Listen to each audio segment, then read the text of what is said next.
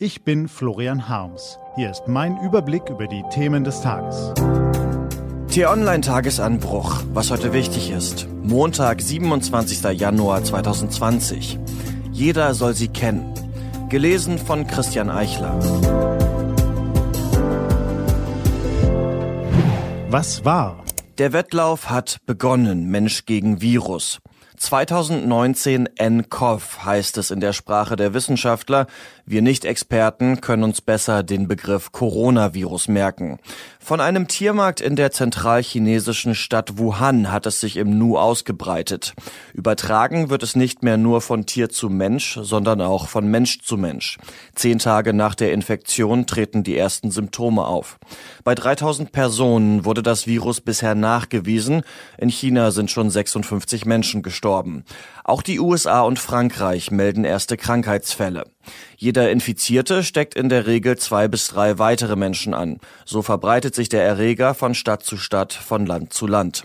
Rund um den Globus fahren die Gesundheitsbehörden eiligst die Sicherheitsmaßnahmen hoch. Deutsche Flughäfen rüsten sich für Verdachtsfälle. Um die Krankheit einzudämmen, müssen mindestens 60 Prozent der Neuansteckungen verhindert werden. Das ist jetzt das Ziel. Der Wettlauf Mensch gegen Virus hat begonnen. Was steht an? Heute vor 75 Jahren, ziemlich genau um 15 Uhr nachmittags, befreiten Rotarmisten die rund 7000 noch lebenden Gefangenen des deutschen Vernichtungslagers Auschwitz. Menschliche Skelette kamen uns entgegen, erinnerte sich später der sowjetische Offizier Anatoli Shapiro.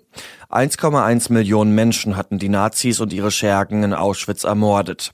Sie trieben sie in Gaskammern, sie erschossen sie vor der schwarzen Wand, sie prügelten, hetzten, folterten sie zu Tode, Sie ließen sie verhungern, erfrieren oder an Krankheiten zugrunde gehen. Sie quälten sie mit perversen medizinischen Experimenten.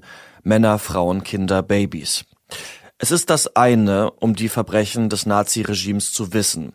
Es ist etwas anderes, wirklich zu verstehen, wie der Massenmord organisiert wurde und ablief. Dafür kann man Bücher lesen, beispielsweise Eugen Kogons Standardwerk Der SS-Staat oder das Schwarzbuch von Wassili Großmann und Ilja Ehrenburg oder auch Hans Mommsens Auslöschung des Judentums in Europa. 75 Jahre nach der Befreiung von Auschwitz leben wir in einem demokratischen, rechtsstaatlichen Deutschland, in dem die Menschenrechte geachtet werden. Zugleich macht sich in diesem Deutschland aber das Böse wieder breit.